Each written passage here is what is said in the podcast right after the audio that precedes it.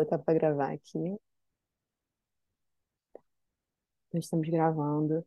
Oi, Ju, boa noite. Então, hoje a gente vai para o nosso Boa último noite. encontro do nosso curso. Deixa eu compartilhar aqui.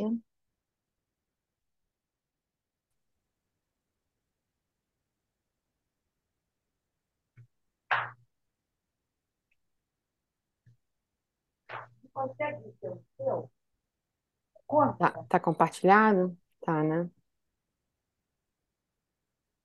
Então tá. É, Tá sim. no- nosso último encontro, então, hoje. é, não sei quantos de vocês conseguiram ler, acompanhando assim o nosso cronograma, ou estão na metade, enfim. A gente convi- chamou todo mundo para vir, mesmo que não, quem não tivesse conseguido ler, porque a gente sempre aprende alguma coisa e consegue ler depois, né? E no final do livro, nesses últimos capítulos, o Paul Tripp ele meio que deu uma amarrada, né, em todas as coisas que ele falou ao longo dos últimos 11 capítulos. Ele meio que deu uma resumida em tudo e falou algumas coisas que ele ainda não tinha falado. E na aula de hoje a gente vai falar sobre esses capítulos, sobre o controle, descanso e misericórdia. E eu queria falar um pouquinho como como foi minha primeira leitura desse livro aqui, né? Porque eu estava preparando as coisas para falar hoje, e aí eu lembrei, especialmente nesse capítulo do descanso, né? Como que foi difícil para mim ler esse livro pela primeira vez. E eu li em 2020 e em 2021 eu fiz um curso do Invisible College que se chama Entenda suas crianças sem morrer cantando. E o título da última aula desse curso, ele é assim: Não sei se eu sou a melhor pessoa que eles precisavam. E expressava e expressa expressou exatamente o que eu sentia, que eu comecei a sentir enquanto eu fazia a leitura desse livro, né? Porque eu fui aprendendo coisas que eu ainda não tinha visto daquele ponto de vista, da perspectiva do evangelho, e eu me sentia terrivelmente incapaz, né? As meninas estavam nessa época com 5 e 3 anos, e embora eu nunca tenha me afastado do Senhor desde que eu me converti, nunca, nunca me afastei da igreja, tudo, eu ainda pensava muito assim no que eu acreditava ser o correto para criar as minhas filhas.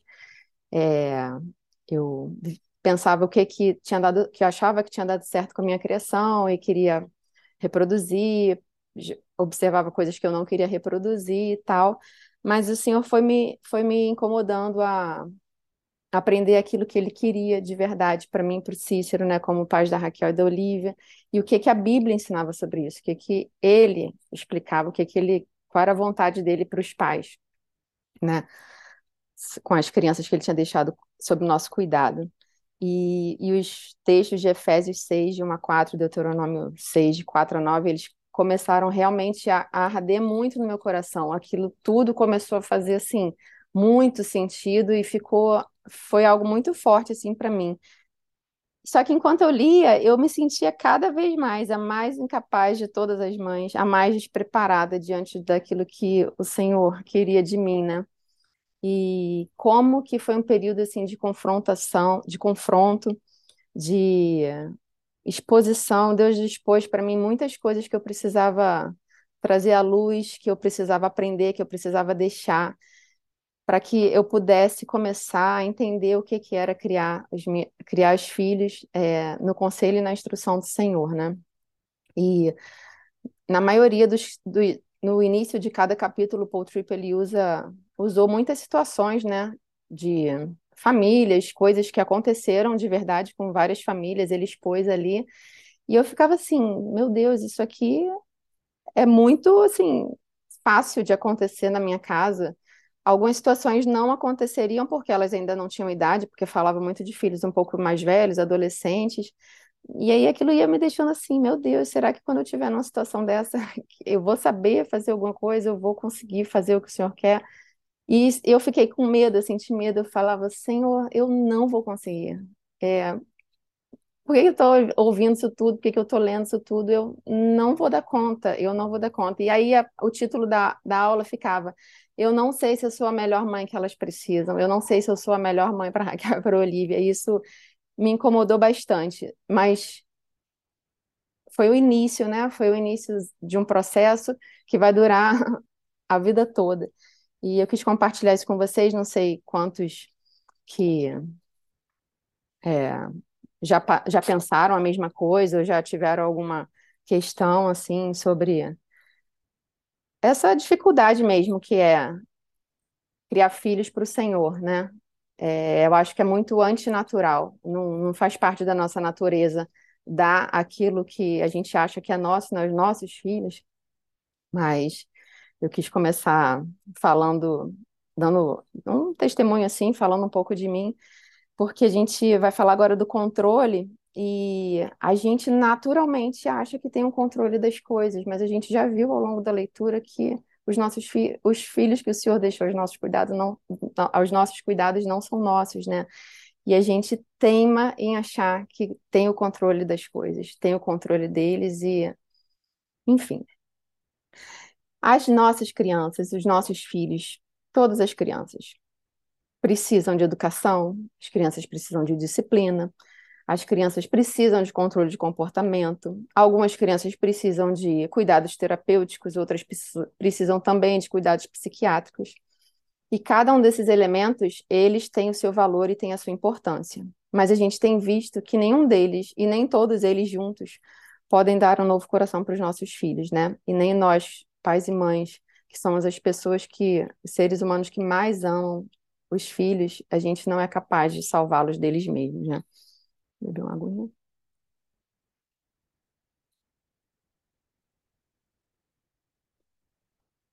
E o Paul Tripp começa falando sobre o controle, que o objetivo da missão dos pais não é o controle de comportamento, mas é a transformação do coração e da vida, né? A gente já falou isso durante a leitura do livro várias vezes, várias vezes. E como, como pessoas, né, como seres humanos, nós realmente temos necessidades físicas, nós, temos necessidades é, emocionais, temos necessidades espirituais, que o Senhor nos chama a prover na vida dos nossos filhos, né? Que são inerentes à nossa condição de ser humano.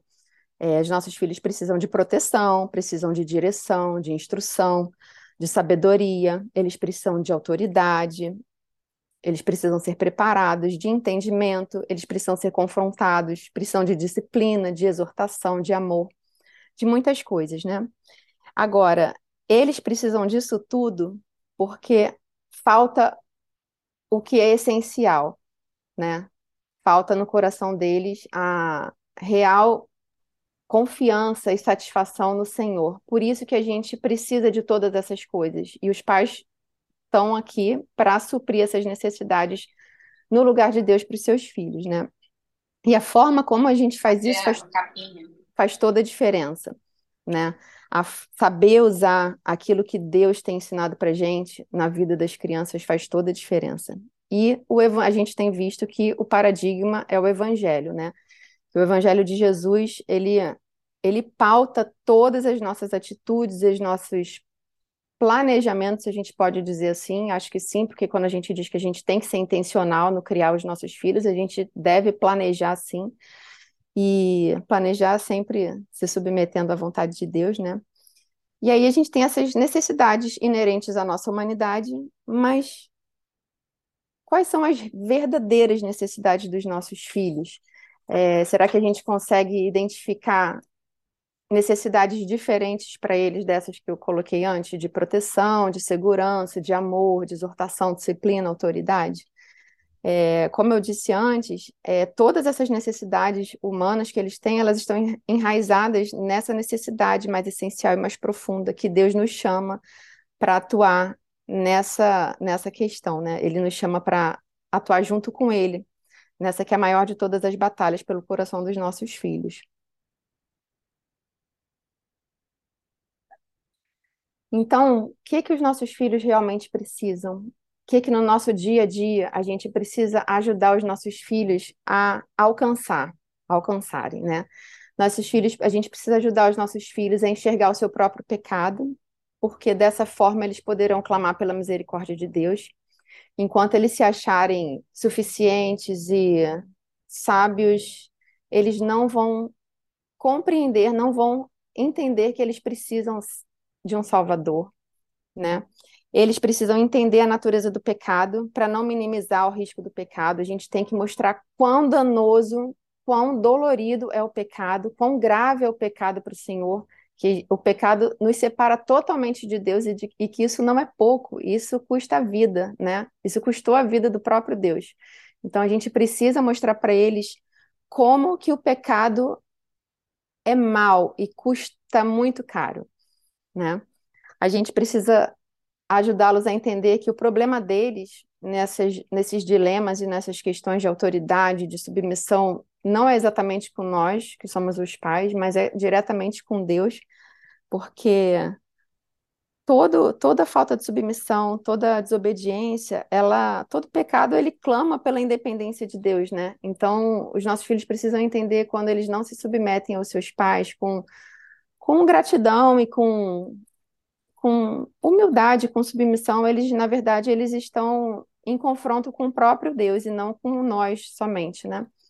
A gente precisa ajudá-los a entender que o pecado é um problema da natureza, do interior dele, que vai, deles, que vai trazer os problemas de comportamento. Então a gente precisa tentar mostrar no comportamento deles aquilo que está por trás, nas situações do dia a dia, quando eles têm dificuldade de emprestar as coisas ou maltratam mesmo um irmão ou um colega, são mesquinhos. A gente mostrar para eles o que está no coração deles. Olha, você está agindo com seu colega assim, você trouxe, fez essa. Você foi rude, você foi grosseiro, você foi mesquinho, porque você está no lugar de Deus no seu coração, você está se amando mais do que a Deus, está se amando mais do que o seu amigo, e Deus, Jesus veio e deu a vida dele por você. E você, a gente precisa aprender a sair do trono do nosso coração, pedir para Jesus nos ajudar nisso. Então a gente deve falar isso para eles no nosso dia a dia. A gente precisa ajudá-los também a entender que como o pecado é um problema é, inerente né, da natureza deles, está dentro do coração, a única solução para eles é um novo coração. E a gente precisa ensiná-los a o caminho de, de, de conseguir esse novo coração, né? Podem se chegar a Jesus, que eles devem procurar ajuda em Jesus, que é o único que pode dar um novo coração para eles. Isso que é a última coisa que eu coloquei aqui. Eles devem ser ensinados a correr para o único lugar de esperança, que é a graça perdoadora de Deus, né? Que os nossos filhos, quando eles reconhecem seus pecados e eles percebem que não conseguem se livrar sozinhos dele, eles vão ficar sem esperança. E a gente precisa mostrar o caminho da esperança para ele, porque é, muitas. Hoje em dia a gente vive uma época que as crianças estão sofrendo muito de ansiedade, as crianças e adolescentes, e muito disso se dá também porque eles muitas vezes se veem numa condição de que às vezes eles querem fazer diferente, mas não conseguem, como a gente não consegue fazer diferente também, mas a gente já aprendeu que a gente pode buscar. A nossa esperança está em Jesus, que Ele consegue nos ajudar a, a nos transformar dia a dia, momento após momento. E a gente precisa ensinar para os nossos filhos que eles têm um lugar de esperança para onde correr, né? Que são as mãos de perdão de Jesus.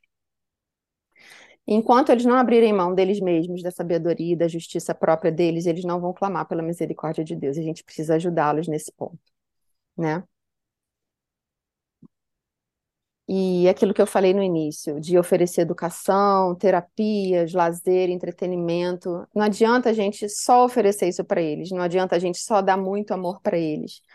Se a gente só apostar nisso, se a gente sempre achar que vai vencer com a força do nosso braço, a gente vai estar tá abrindo mão da graça de Deus. A gente as nossas forças não vão produzir mudança verdadeira no coração deles.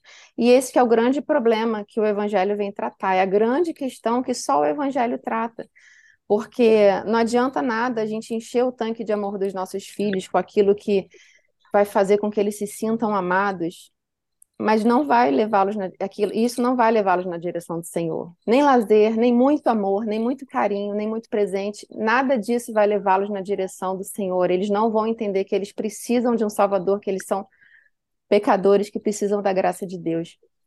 É o Evangelho que vai trazer isso para a vidinha deles. Então a gente está aqui num processo de resgate paciente, amoroso. A gente precisa entender que pastorear o coração de uma criança é, é uma é algo que requer muita paciência, muito esforço, muita dedicação e preparo. e graça de Deus para nós também.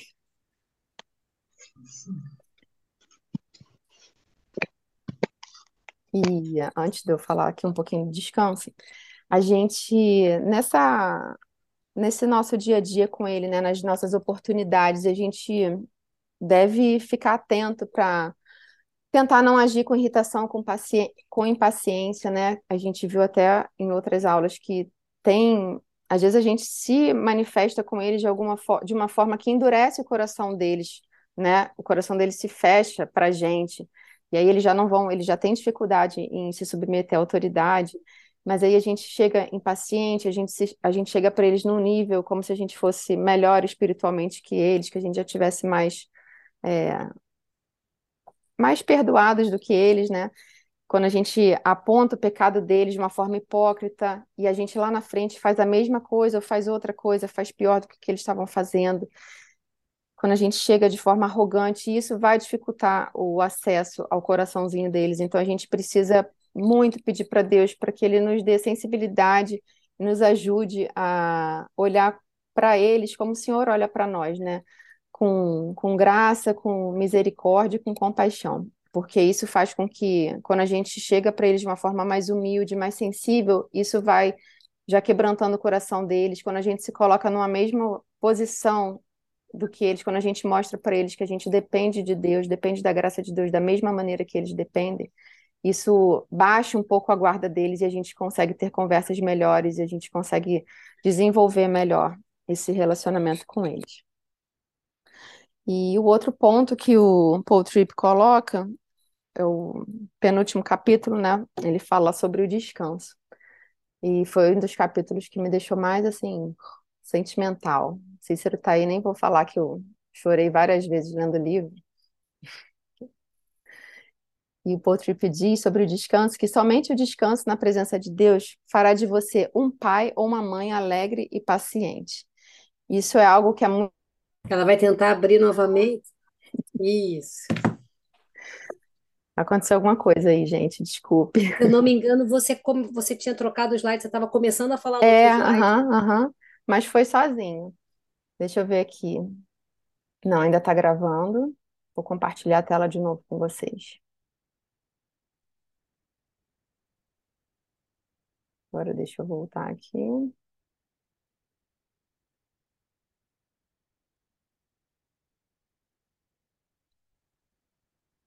Pronto. Agora vamos, deixa eu me achar aqui de novo. Comecei a falar desse slide aqui, né, do descanso, que somente o descanso na presença de Deus vai fazer da gente um pai ou uma mãe alegre e paciente.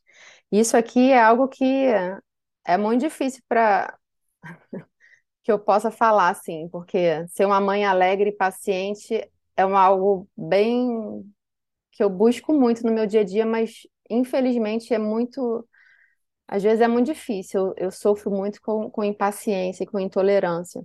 E eu oro sempre, todo dia eu peço a Deus, Senhor, me, me faz de mim uma mãe alegre, uma mãe doce com as minhas meninas, porque eu não quero que elas tenham uma lembrança de mim como uma mãe briguenta e que às vezes a gente quer corrigir e é difícil corrigir de uma forma que não seja assim, né? Mas, enfim. E no início desse capítulo, o Paul Tripp falou sobre vários casos de pais que achavam que estavam no caminho, que estavam fazendo tudo de acordo com aquilo que eles vinham aprendendo do Senhor, com a Bíblia e tal, mas eles estavam cansados, sobrecarregados, oprimidos e desencorajados, e eles não tinham a menor ideia do que, que eles precisavam fazer para mudar. E assim, quando a gente se, quando a gente fica dessa forma e a gente fica assim, a gente acaba falando aquilo que a gente não deveria falar, a gente acaba agindo da forma que a gente não devia agir.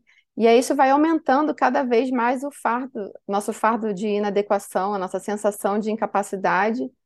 A gente viu que nós somos incapazes, mas o Senhor está com a gente, né? Então, e aí isso vai virando uma bola de neve, né? Você vai, não consegue, aí você, caramba, que mãe horrível que eu sou, que pai horrível que eu sou. E aí você vai se enrolando cada vez mais nisso. E Deus, ele não pede em momento nenhum que a gente minimize a, os problemas que a gente tem para criar os nossos filhos. Ele sabe que não é fácil, ele sabe que não é uma missão é, tranquila e a gente não está passeando, a gente não está de férias é, na criação dos nossos filhos. É algo que, é, que exige da gente atenção, exige é, vontade, exige obediência e não é fácil. Deus não quer que a gente ache que é fácil. Ele, ele entende que é difícil. E ele diz que ele ensina que ele está com a gente, né? E tem algumas coisas que às vezes podem fazer com que a gente não consiga descansar realmente na presença de Deus e nos tornar pais e mães alegres e pacientes com os nossos filhos. Uma dessas coisas é o que eu já falei aqui, que cada, cada momento que algo não sai como a gente quer ou não aconteceu da forma como a gente imaginava, e a gente se frustra porque a gente coloca a expectativa em nós, né? No nosso sucesso, na nossa capacidade. E aí não vai. E, e outra coisa que é, a gente faz muito, a gente pensa muito na nossa vida horizontal, né? Na nossa vida aqui, no aqui e agora. A gente coloca muito o nosso foco nas coisas daqui e não deixa as coisas eternas, às vezes, para de vez em quando, os nossos planos, o planejamento que a gente tem para os nossos filhos, né? O pastor Felipe até fez uma colocação no encontro da Liga da Aventura no sábado, ele falou um pouco sobre isso, que que, que os pais, o que, que a gente como pais quer para os nossos filhos, que não é que a gente não deva ensinar os nossos filhos a cuidarem deles próprios, da aparência deles, que eles não, não é que a gente não queira que os nossos filhos se apresentem bem, que eles cuidem do, que eles não cuidem do seu corpo. Sim, a gente é responsável pelo nosso corpo. Nosso corpo é a habitação do Espírito Santo de Jesus e a gente precisa sim cuidar dele, né? É, a gente deve ser bons mordomos até do corpo que Deus nos deu. Não é que a gente não tenha que querer que os nossos filhos sejam profissionais bem-sucedidos, que eles não sejam inteligentes. Sim, a gente deve ensiná-los que eles devem fazer o melhor que eles puderem fazer. Não é que a gente não queira que os nossos filhos tenham uma vida confortável, que a gente vai ensinar os nossos filhos que eles têm que abrir mão do conforto, assim, de uma forma exagerada, né? Não de uma forma assim que não é a ideal, mas não tem problema a gente oferecer uma vida minimamente confortável para os nossos filhos.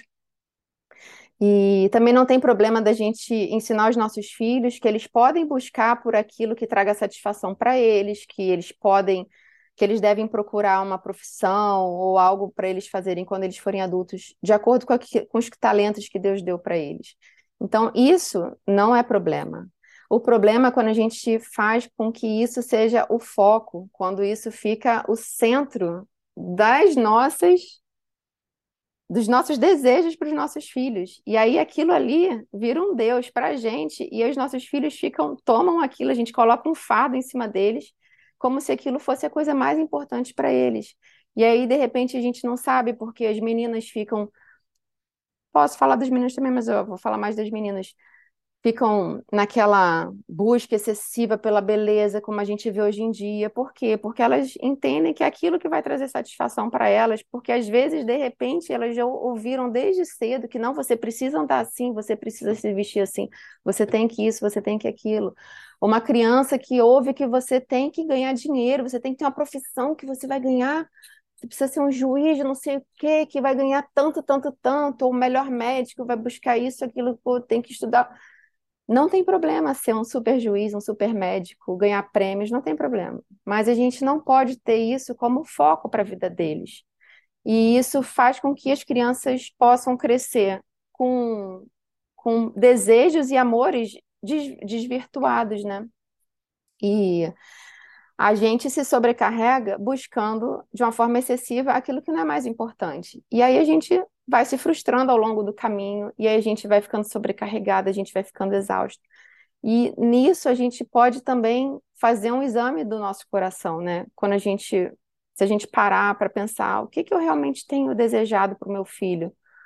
Eu me frustro porque o meu filho está, eu tô, eu quero que ele vá por um caminho, mas aí ele está indo por outro, mas que não necessariamente não é a vontade de Deus para ele, às vezes não é a minha vontade para ele.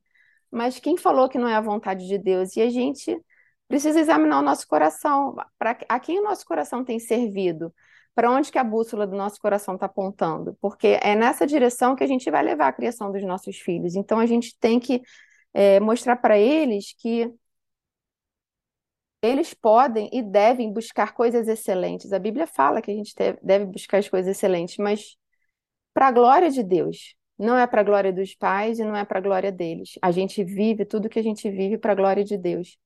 E isso faz com que, quando a gente quer viver, às vezes é sem intenção, às vezes é de uma forma inconsciente. A gente quer viver para nossa glória, para realizar as nossas vontades, os nossos desejos, e a gente vai ficar cansado, a gente vai ficar sobrecarregado, porque a gente vai se frustrar vez após vez, né? Então a gente tem que entender que a missão, um dos pontos centrais da nossa missão de paz é criar filhos que encarem os aspectos, todos os aspectos da vida deles como, como discípulos de Jesus. E aí a gente vai precisar falar para eles todos os dias ou em qualquer oportunidade que a gente tiver, muitas e muitas vezes, sobre a grande história de amor de Deus pelo, pelo seu povo, né? Então a gente precisa ensiná-los a refletir sobre todas as coisas, sobre o seu corpo, sobre o uso do dinheiro, sobre a inteligência, sobre a família, sobre o que eles vão fazer quando eles crescerem, quando eles saírem debaixo da nossa guarda, de uma forma que eles sejam intencionalmente centrados em Deus, né?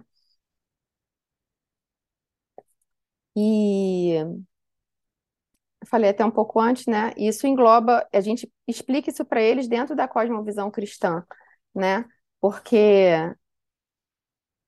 a gente entende quem, quem nós somos, nós entendemos quem nós somos, onde nós vivemos, por que nós estamos aqui, por que que a gente vive nessa busca, nessa ansiedade, muitas vezes tem tanto sofrimento, e a gente entende isso tudo dentro da cosmovisão cristã. A cosmovisão cristã, ela é a única que não é, é reducional, assim, ela é a única que não falta nada, ela consegue responder todas as grandes questões da, da, da humanidade. Então, a gente precisa, assim, banhar os nossos filhos com todas, com todas as pressuposições que existem na cosmovisão cristã, dentro da queda, da, dentro da criação, dentro da queda e dentro da redenção. A gente encontra resposta, a gente encontra explicação e a gente encontra direção para todas as coisas na nossa vida dentro da, da narrativa da cosmovisão bíblica. E tem o texto da Grande Comissão, que é o texto de Mateus 28, de 18 a 20. Eu vou ler aqui com vocês. Jesus, aproximando-se, falou-lhes, dizendo: Toda autoridade me foi dada no céu e na terra. Ide, portanto, e fazei discípulos de todas as nações, batizando-os em nome do Pai, do Filho e do Espírito Santo, ensinando-os a guardar todas as coisas que vos tenho ordenado. E eis que estou convosco todos os dias até a consumação do século. E o Paul Tripp, quando coloca esse esse versículo no livro, ele até fala que é um versículo que normalmente não é, tipo, um dos versículos chaves, assim, ou mais, entre aspas, assim, populares, né, em relação à criação de filhos. Mas nesse versículo a gente, a gente assim realmente consegue encontrar um bálsamo para descansar, porque a missão não é nossa. Jesus já começa dizendo, ele já começa, já inicia a comissão dele, dizendo que toda autoridade foi dada a ele. Então toda autoridade é dele. Nós não temos nenhuma autoridade. Isso já faz você fazer, já faz você tirar o peso dos ombros, sabe? Respirar. E assim, se continuar seguindo um passo de cada vez. Quando essas palavras foram ganhando, foram sendo assim, ganhando vida assim no meu coração em relação a isso, como foi, como foi bom, porque vai, vai, Jesus aqui ele vai mostrando para gente que é ele que está tomando conta, a autoridade é dele, mas ele nos ordena: vão e façam discípulos, ensinem a guardar todas as coisas que eu tenho ordenado a vocês, e eu vou estar com vocês todos os dias até a consumação dos séculos. A autoridade é dele e ele está com a gente. Então a gente precisa fazer aquilo que nos cabe, buscando sempre estar tá em submissão, estar tá em fidelidade a ele, mas sabendo que o trabalho é dele. E ele está com a gente, ele está nos acompanhando o tempo todo. Então a gente precisa lembrar que a minha esperança como pai, como mãe, não está no meu poder, mas ele tá, mas a minha esperança ela está na presença do nosso Senhor, que esse Senhor que faz a sua melhor obra por meio daqueles pais que se sabem fracos, mas que nas suas fraquezas ainda atendem ao seu chamado. Então, a nossa, nossa ilusão de força ela é muito ruim, porque a gente vai achar que é capaz e a gente não é, e a gente vai, ó, tombando vez após vez, vez após vez. Então, a gente encontra descanso naquele que nos enviou. Então, a nossa relação com Deus, o nosso conhecimento de Deus e dos seus planos e das suas promessas nos permitem descansar na soberania dele, na bondade dos seus planos e na fidelidade, porque tudo que ele prometeu ele vai cumprir. Então esse versículo aqui nunca mais saiu do meu coração em relação a, ao meu dia a dia, minha missão de mãe, porque é muito, é muito, é muito verdade isso aqui. A gente tem que tomar, assim, a gente tem que se apropriar dele, sim, como se fosse um post-it aqui colado onde a gente está, para a gente poder tirar o peso e seguir em frente. Tá bom, o Senhor está comigo, então me ajuda mais aqui. Preciso de ajuda agora, preciso de socorro agora. E e o sucesso no reino de Deus, né? A gente é outra forma como a gente fraqueja, como a gente fraqueja não, como a gente se frustra. Por quê? Porque a gente acha que o nosso sucesso diz que o sucesso diz respeito a resultado né? E eu falei até numa das aulas que a nossa sociedade é uma sociedade frenética em busca de resultado, né? De bater meta, de, é, enfim. E o sucesso no reino de Deus não tem nada a ver com resultado. O sucesso para o Senhor tem a ver com fidelidade. Então, para a gente cumprir de uma forma que a gente possa dizer que servo bom e fiel combateu o bom combate, a gente precisa se colocar em submissão ao Senhor e ser fiéis a tudo aquele que Ele está nos ensinando, vez após vez, porque os momentos vão ser diferentes, as crises vão ser diferentes em, em momentos diferentes, e a gente precisa. E às vezes, uma mesma crise, o Senhor vai demandar atitudes diferentes nossas em momentos diferentes. Então, a gente precisa se colocar debaixo da autoridade do Senhor e buscar ser fiéis a Ele todo, em todo o tempo. Porque Deus não vai julgar pelos, Ele não vai nos julgar pelos resultados que a gente gerou. A gente não tá, essa frase que o Paul Tripp colocou e ela assim, é excelente. Você não está produzindo troféus, você está criando filhos. E a gente está criando filhos para a glória de Deus. Nossos filhos não são, não foram feitos para a gente é, botar eles assim numa prateleira ou escancará-los nas redes sociais, que meu filho isso, meu filho aquilo. Não, meu filho, isso para a glória de Deus, meu filho, isso para a glória de Jesus, que é o Senhor da nossa vida, que é quem nós devemos tudo que nós temos e que nós somos, né? E a gente precisa confiar na bondade, na fidelidade, na soberania de Deus.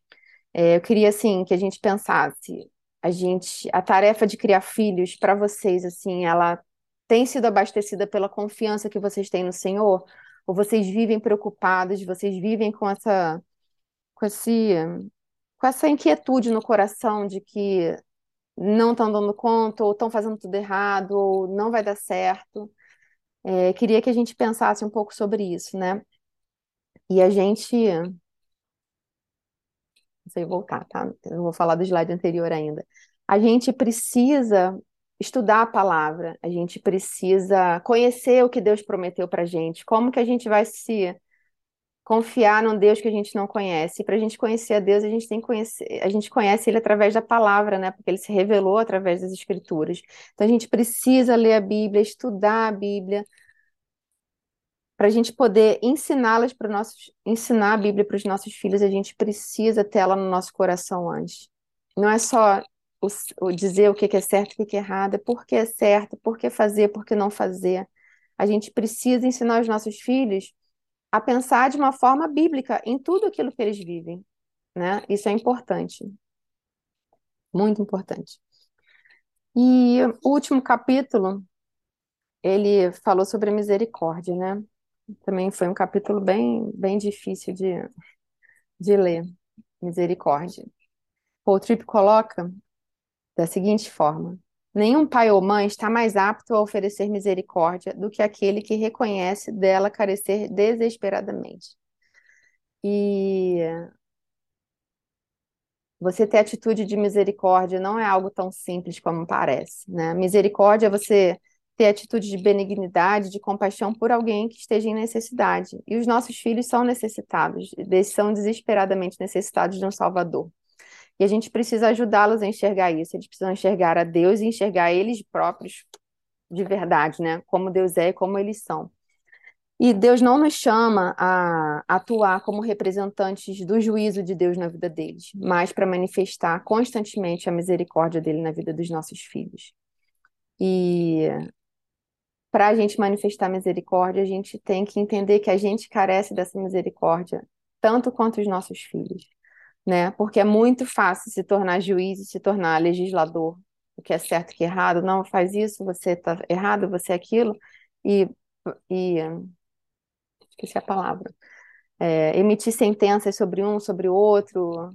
Isso é uma das coisas que mais me cansa aqui em casa, ser juíza entre as duas. Mamãe, fez isso, fez isso, e agora? Que agora? Nossa, isso me deixa assim. Às vezes eu queria, eu grito, se eu estiver em casa, eu falo, vai lá, pelo amor de Deus, não aguento mais ser juíza. Mas, como a gente precisa, né? Eu preciso muito de ser misericordiosa com as minhas filhas. A gente precisa lembrar quão o Senhor é misericordioso conosco em todo o tempo, em todos os momentos. Que se não fossem as misericórdias do Senhor, né, são, elas são a, causa de nós não sermos consumidos. E elas se renovam sobre as nossas vidas todos os dias, né? Só que aí as pessoas podem ter um pouco de. Podem ter alguma concepção errada do que é ter misericórdia. Ah, então, para ter misericórdia, você vai deixar seus filhos fazerem o que eles quiserem, você não vai ensiná-los, educá-los, não vai discipliná-los. Então, ele coloca esses contrapontos que são muito importantes para a gente entender o que, que não é misericórdia. Misericórdia não é afrouxar o padrão, não é ser hesitante uma hora você falar uma coisa sobre determinado assunto e depois você mudar de opinião sobre aquele assunto, seus filhos vão, vão perceber que você não tem uma opinião certa a respeito daquilo, ainda mais se você estiver falando de um valor bíblico importante. Misericórdia não é agir como se não houvesse problema nos erros cometidos pelos nossos filhos. Não é abandonar a disciplina e a correção. Eles precisam ser disciplinados e corrigidos. Misericórdia não é abrir mão da lei de Deus diante dos nossos filhos de forma nenhuma. Não é permitir que eles decidam sobre o que eles não têm maturidade para decidir ou controlem o que eles não são capazes de controlar. Misericórdia não é sempre dizer sim e jamais dizer não. Acho que foi até foi a mãe da Mari, eu acho que falou um pouco de, né? E minha mãe também falou mais ou menos assim. Então, assim, isso é para a gente lembrar que não é isso, não é isso mesmo.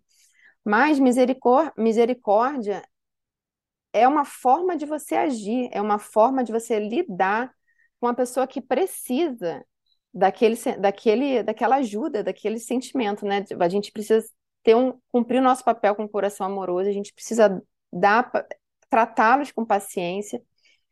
A gente é amoroso, mas a gente precisa ser firme e flexível com o que o Senhor coloca. A gente não pode é, abrir mão dos valores do Senhor, a gente não pode é, deixar ele, a gente não pode assim deixar eles pensarem que a gente faltou a palavra que a gente não é trocar não enfim, a gente não pode abrir mão dos valores do Senhor, dos princípios que o Senhor coloca para a gente viver para eles, né?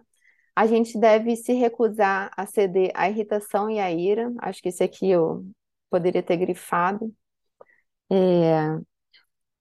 Não estou lendo aqui. Quando as reações, quando as nossas ações e as reações dos nossos filhos devem ser temperadas com afeto, com compreensão, com compaixão e com amor. Então, assim, Naturalmente, naturalmente, pela nossa natureza pecadora, é muito mais fácil da gente agir de uma forma sem misericórdia com eles, né? De uma forma que a gente se coloque no altar e de uma forma que a gente fique irritado, que a gente seja mais esbravejador quando eles erram novamente ou quando eles fazem pela milésima vez aquilo que a gente já falou, pela milésima vez que não era por aquele caminho né? Mas não é assim que Deus nos trata. Deus não trata eles assim, Deus não nos trata assim. Então a gente precisa de muita graça do Senhor, orar muito e pedir para o Senhor nos ajudar a sermos é, um instrumento na vida deles da misericórdia invisível de Deus, né? Isso faz toda a diferença no caminhar deles, toda a diferença. Porque uma coisa que a gente falou lá no início, a forma como a gente. Nós somos as primeiras pessoas que estão apresentando Deus para os nossos filhos, e a forma como eles vão ser ensinados agora, às vezes, vai fazer com que eles. A imagem que eles vão formar de Deus é a imagem que a gente está passando para eles. Então, como nós somos representantes do Senhor, se a gente não representar visivelmente para eles as misericórdias invisíveis de Deus, eles vão ver Deus como um juiz, vão ver Deus como um tirano que está ali pronto para punir o pecado, que está ali pronto para castigar. E não é Deus não é assim. Eles precisam entender que Deus não, que Deus abomina o pecado, que Deus é santo mas que Deus age com misericórdia, que Deus deseja o arrependimento, que Deus quer dar a eles um coração novo e que eles podem ter acesso a esse coração novo quando eles compreenderem, quando eles forem convencidos pelo Espírito Santo que eles precisam se arrepender e precisam pedir perdão ao Senhor, né, e entregarem e crerem em Jesus.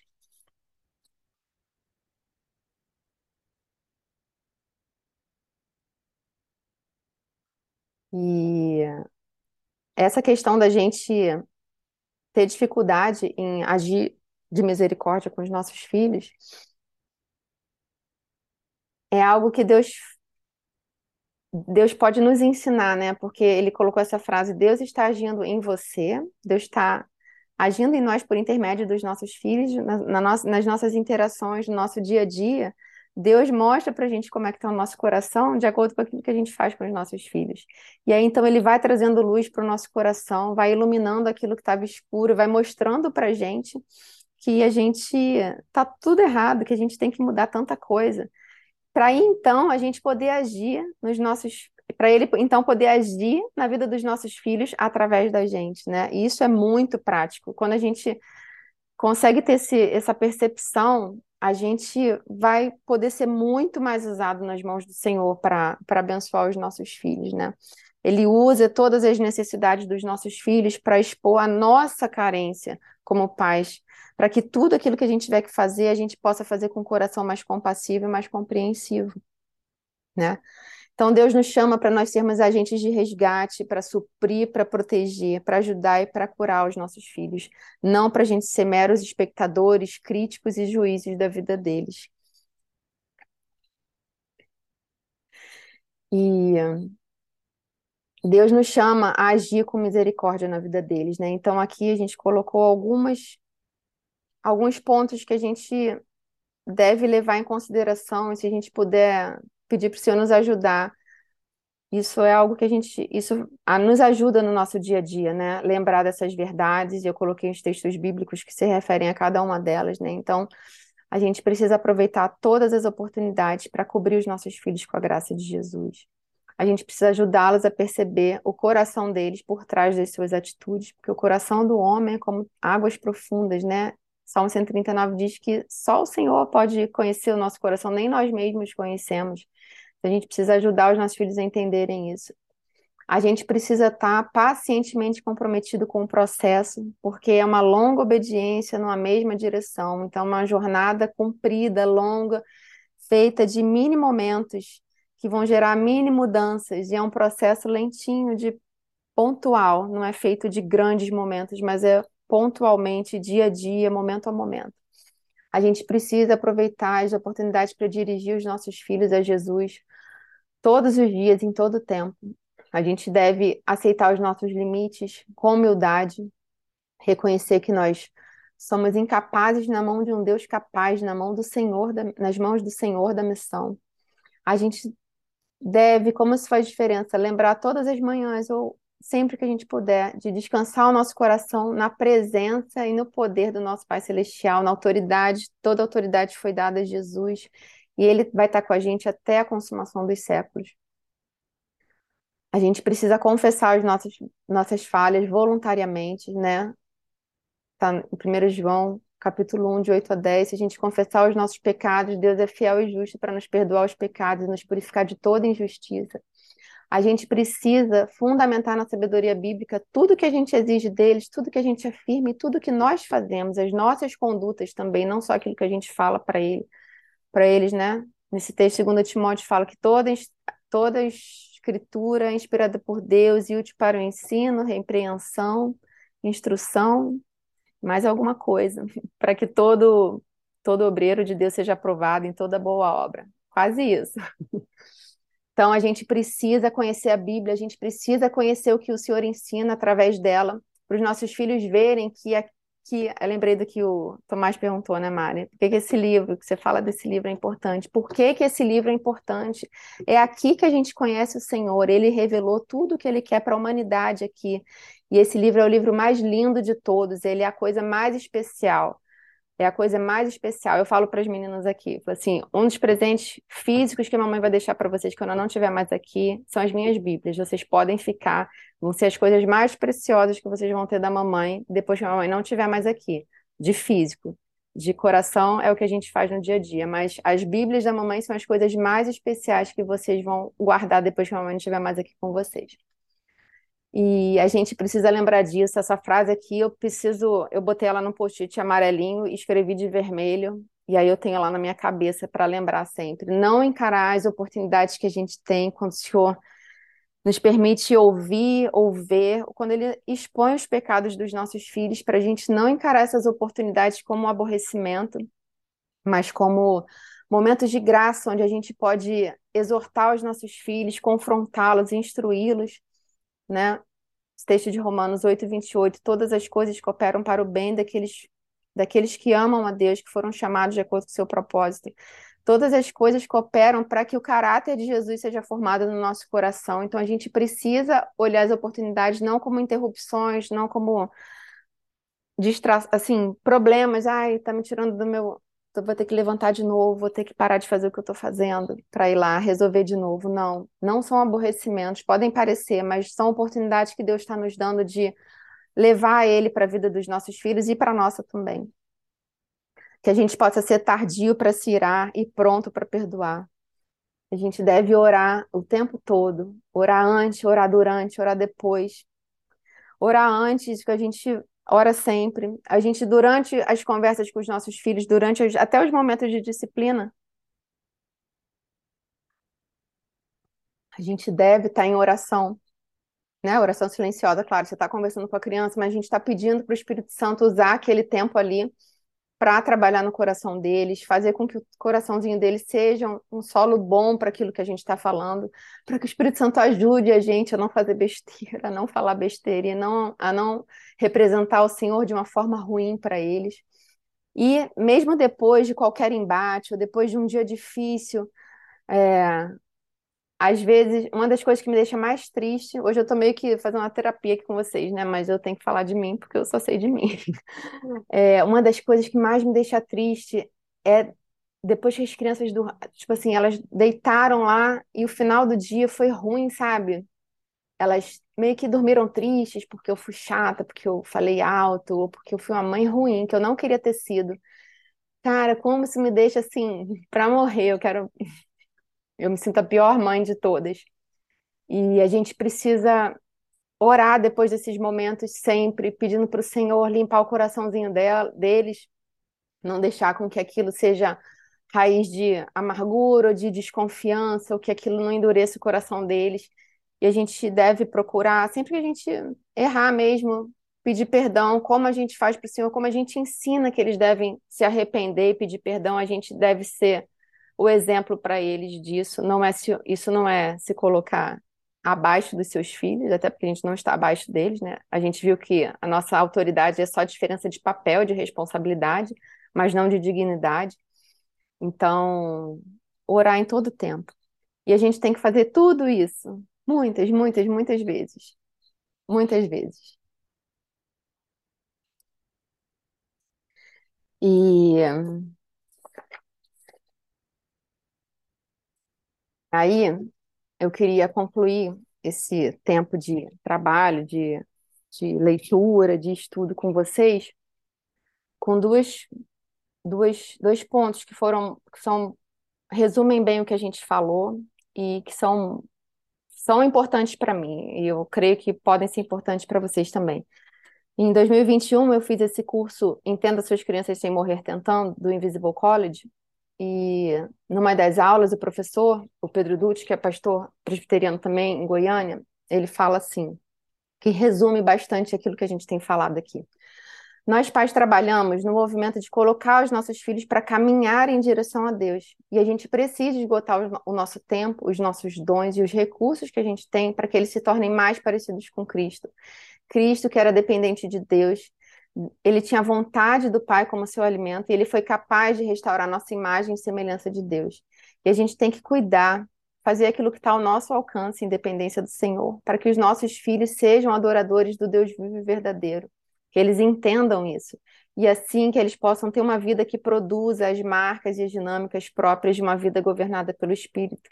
Então, os nossos filhos não são nossos troféus. Eles são, eles existem para a glória do Senhor. Os filhos são herança do Senhor, eles não são nossa herança, eles são herança do Senhor. Então, a gente deve, deve ajudar o Senhor nesse processo de fazer com que os nossos filhos vivam para a glória dele, né? E esse livrinho, eu li, eu não li ele todo, mas eu li alguns capítulos, é, da Edith Schaefer, da esposa do Francis Schaefer, é o livro se chama O que é uma família. E um dos capítulos desse livro, o título é esse: A família, uma, a família é a retransmissora perpétua da verdade.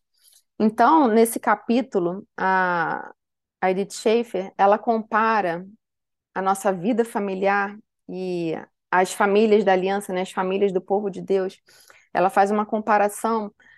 Imagina a gente numa corrida de obstáculos, né? Divide... As, as famílias são equipes e é uma corrida de obstáculos, aquela corrida onde cada competidor segura, segura uma bandeirinha, aí foi dada a largada, e cada competidor vai levando a sua bandeira. E é uma corrida, né, que tem os seus obstáculos, e o objetivo é cada participante, cada integrante da equipe chegar lá no final, no início, na verdade, né, na, fazer a volta, completar sua volta e entregar a bandeira para o próximo membro da equipe fazer a sua parte. Então, ela, ela mostra que assim, o papel da família é transmitir de geração em geração as verdades eternas de Deus. E ela compara a gente, o, a família, como essa equipe que precisa carregar a bandeira, que é a verdade de Deus, nessa estrada que é difícil. E às vezes a gente pode cair, mas a gente precisa levantar, a gente pode correr machucado, a gente não pode sair, da, sair do nosso caminho, a gente não pode tomar outro caminho, a gente não pode abandonar a corrida e a gente não pode entregar uma bandeira falsa. A gente não pode perder a nossa bandeira e pegar outra no meio do caminho e entregar uma bandeira falsa para os nossos filhos. A responsabilidade da transmissão da verdade de Deus de geração em geração é dos pais para os filhos, e para os filhos dos seus filhos, e para os filhos dos seus filhos dos seus filhos. A Bíblia fala muitos textos, e ela tem muitos exemplos de famílias que deram errado porque os pais não foram responsáveis em transmitir as verdades de Deus de uma forma fiel, de uma forma constante, da forma como era para ser, né? E a gente precisa tomar essa responsabilidade para a gente. E aí eu coloco esse, esse texto de Hebreus 12, de 1 a 2. Deixa eu tentar trocar aqui. Não. Vocês conseguem ler, né? Tem um pedacinho que eu não vou conseguir ler. Que não vou conseguir ler. Portanto, também nós, uma vez que estamos rodeados por tão grandes nuvens de testemunhas, livremos-nos de tudo que nos atrapalha e do pecado que nos envolve, e corramos com perseverança a corrida que nos é proposta tendo os nossos olhos fitos em Jesus, autor e consumador da nossa fé. Ele, pela alegria que lhe fora proposta, suportou a cruz, desprezando a vergonha, e assentou-se à direita do trono de Deus. Então, esse texto, ele é um texto que nos encoraja, porque o Senhor nos chama para essa missão tão grandiosa, tão difícil, mas tão tão nobre. Quem somos nós para representarmos o Senhor para a herança dele, né, para aqueles que ele colocou sob os nossos cuidados. Mas ele está com a gente. Ele já venceu a corrida dele, Jesus já venceu. Então, ele está à nossa disposição para nos ajudar naquilo que a gente precisa para cumprir a vontade de Deus para a nossa vida. Jesus é a nossa inspiração e a nossa esperança. Então, eu queria, assim, deixar essa mensagem com vocês de que não desanimem, não desistam, segurem a bandeira da verdade do Senhor firme como projeto mais importante da vida de vocês. Porque a gente precisa fazer isso de uma forma com que o Senhor seja glorificado. A gente não é capaz, a gente não sabe. A gente precisa ser corrigido e exortado todo tempo, em todo tempo, mas o Senhor está com a gente e Ele quer que a gente participe. Então, que a gente possa, a cada dia, se humilhar, confessar os nossos erros, pedir perdão e se colocar, Senhor, eis-me aqui, a despeito do, das minhas dificuldades, das minhas fragilidades, da minha fraqueza, que o Senhor me use. Se tiver alguma coisa para usar aqui, que o Senhor use para honra e glória do seu nome, sempre, todos os dias. Que os nossos filhos possam ver em nós um exemplo de amor a Jesus, amor à palavra. Que eles possam ver em nós pessoas imperfeitas buscando o Senhor que que a gente a perfeição está nele que eles possam ver que a gente compreende que a, que a perfeição só está em Jesus, que a gente sabe que a gente não é perfeito e a gente não vai cobrar isso deles, mas a gente ama Jesus, que eles vejam que nós amamos Jesus e nós desejamos que eles amem e conheçam essa verdade que pode transformar a vida deles, a única verdade que pode transformar a vida deles. É isso.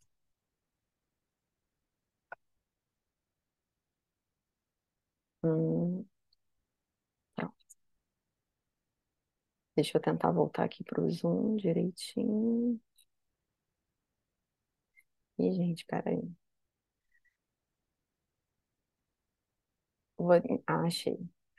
Eu e minha nulidade para tecnologia. Interromper o compartilhamento. Pronto, agora você. E vou parar aqui a gravação, tá bom?